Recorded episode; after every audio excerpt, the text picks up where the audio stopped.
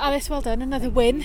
Second day, second Yeah. win. How are you feeling? Yeah, I'm feeling really good. Um, yeah, was, I'm I'm sort of surprised a bit today. Not not because Bella's not amazing, because obviously she is, and everyone knows she's my princess. But she was quite hot in there yesterday, and I had some uncharacteristic mistakes, which obviously pulled the mark down. So yesterday, the like was not what we can do as our absolute best and I'm just really pleased with her today that she really learnt from yesterday and she was she was still really hot but she I mean she tried yesterday but today I had a I had a like I think I got the warm up a bit better for her today knowing what she was like yesterday. And yeah she was fab. And it's the first time I've run through that music from Sarah Green. Um, and it all came off. And it, yeah I was just I was really pleased when I came out. So for her to take the win is really special. Uh, tell me about the music then. uh, the music's from Les Miserables. Sarah Green does it for me. Sarah does all my music, and she's so clever, Sarah, at matching music to each individual horse. Um, I've written to all sorts of different things that she's done, but every time she makes me a music for a new horse, it just works.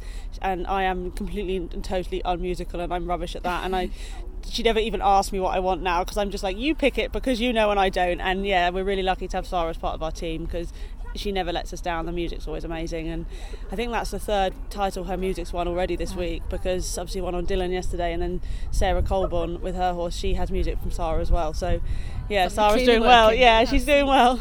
and how are you doing? Because you're racing around all over the place, and it's it's not seemed to stop. It's only it's only day two, and um, and things are, are building up, aren't they? Yeah, it's um yesterday was quite busy because I had all three competing. Whereas uh, for me now, I don't have another day where all three are on. Whereas tomorrow, tomorrow and Thursday are quite busy because Georgie, who rides with me at Headmore, has got her classes tomorrow and Thursday. So she's got three tests tomorrow and four tests on Thursday, as well as my test. So we're gonna we're getting a little bit busier now, but it's uh, it's just nice to be here and the horses are going well, and it's just yeah, we're just enjoying it. And Everybody seems to be. It's a nice atmosphere, despite it being slightly different, isn't it? Yeah, like I said, we're all just really grateful to be here, and it's not exactly the same in that indoor arena, but we're just it's nice to be here. You know, a lot of other disciplines have just scrapped championships rather than made the effort to reschedule, and so I think the members are really grateful to everyone at British Dressage for really working to make sure that we could have this championship if we wanted it.